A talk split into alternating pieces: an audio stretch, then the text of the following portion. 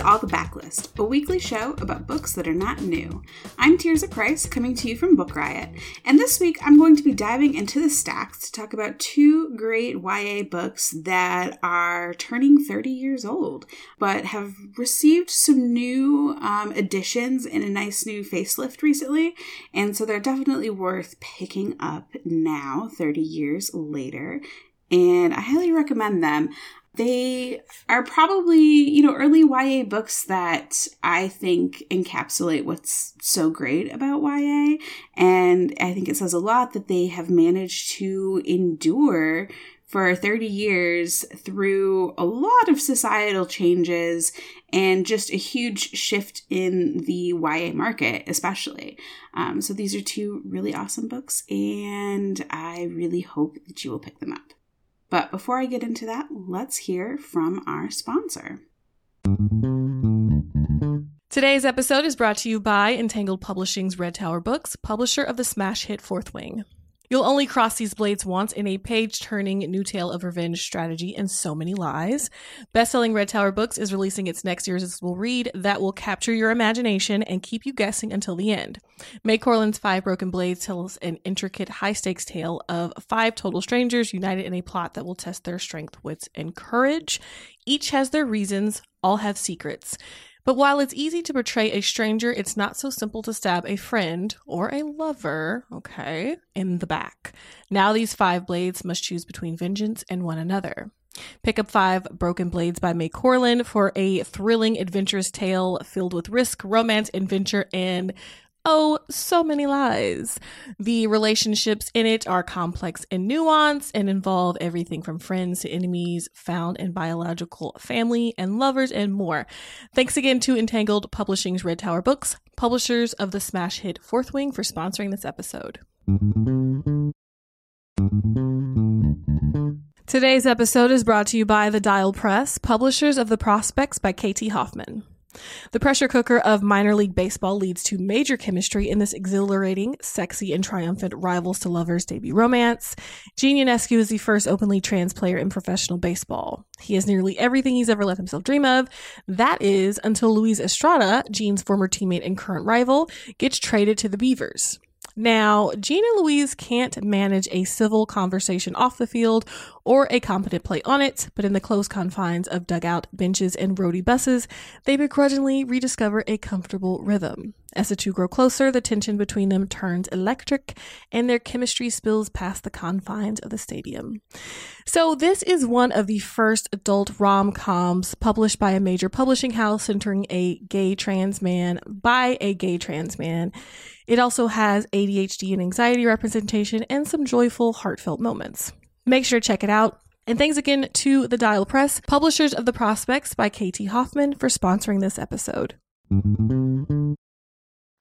My first pick is Finding My Voice by Marie Lee. And this book actually had a reissue in twenty twenty. It is pretty groundbreaking in that I'm pretty sure it is the first own voices Y A novel from a Korean-American author. Um, it was released in nineteen ninety-three, so it's twenty-nine years old, almost thirty now.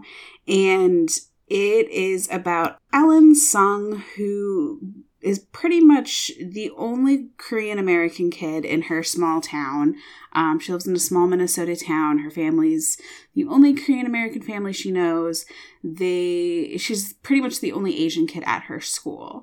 And so she obviously has some struggles with that, being that it is small town Minnesota, late eighties, early nineties.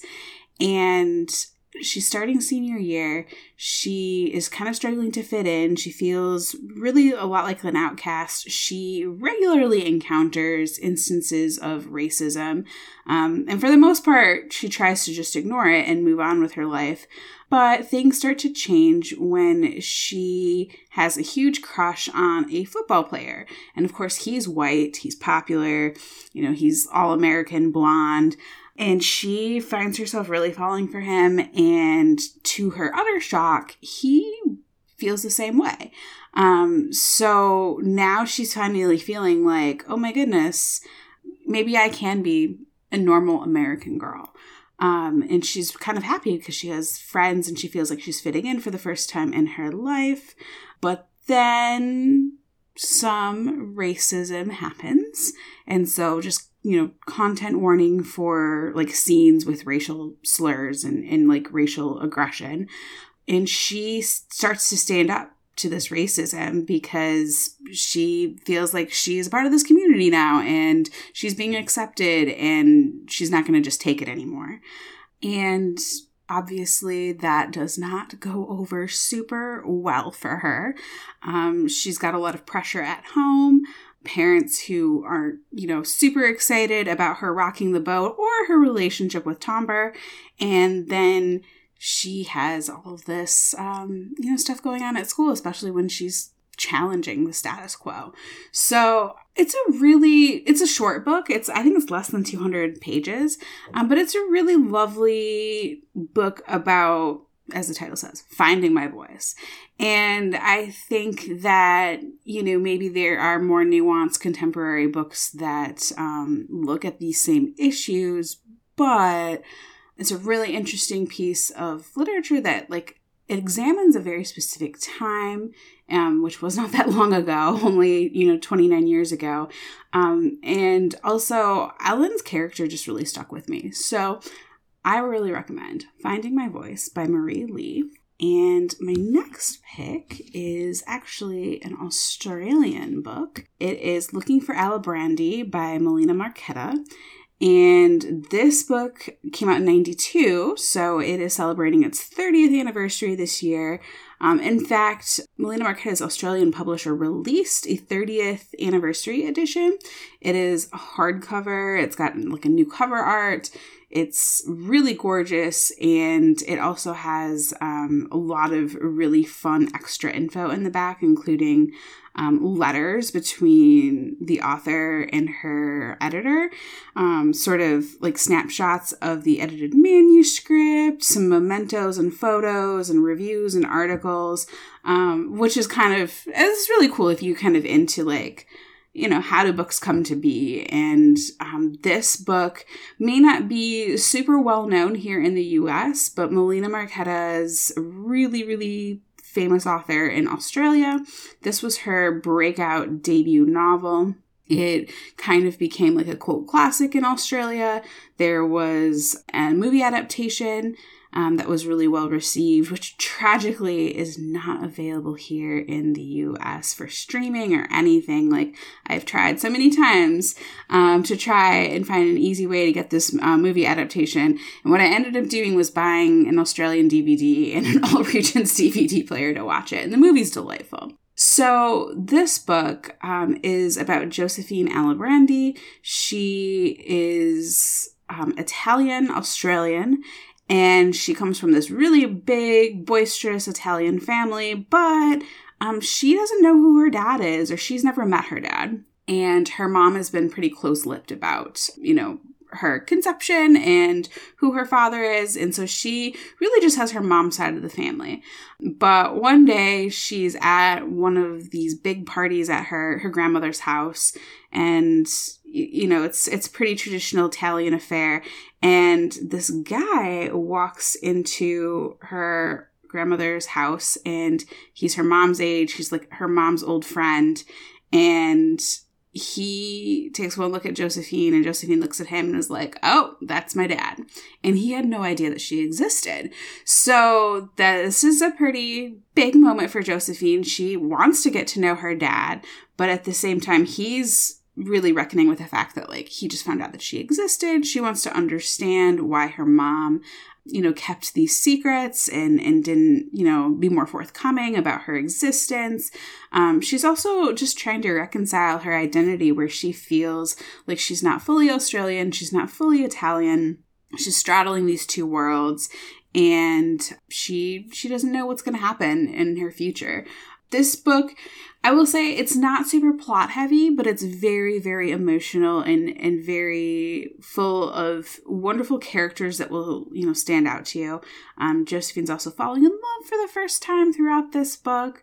It's really lovely, and it's really funny, too. I think that Melina Marchetta in general does humor and heart really well. So unfortunately, the thirtieth anniversary edition is not available or not published here in the U S. The you know, you can just get like a regular edition of it. It's still in print. It was published here in the U S probably about fifteen years ago. And you can order the thirtieth anniversary edition if you want to from Australia, which is, I'm such a big fan. I definitely did. You can get it from Book Depository if you want. And they, you know, they'll they'll mail it to you. It, it just takes a couple of weeks, but I highly recommend picking up this book either way. I read it for the first time probably about ten years ago, and it just it really stuck with me. So that is Looking for Alibrandi by Melina Marchetta.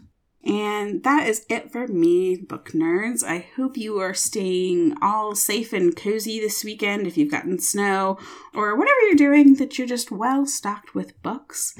Thank you so much to our sponsor. You can find a list of the books I mentioned today in the show notes by visiting bookriot.com forward slash all the books.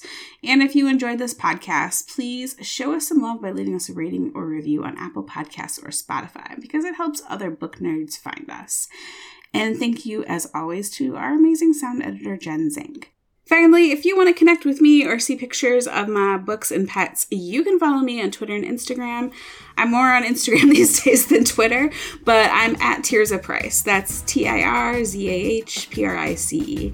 And of course, I'll be back um, soon on a regular episode of All the Books with Liberty, and in a little while with more backlist recommendations. Thanks so much for listening, and have a great weekend.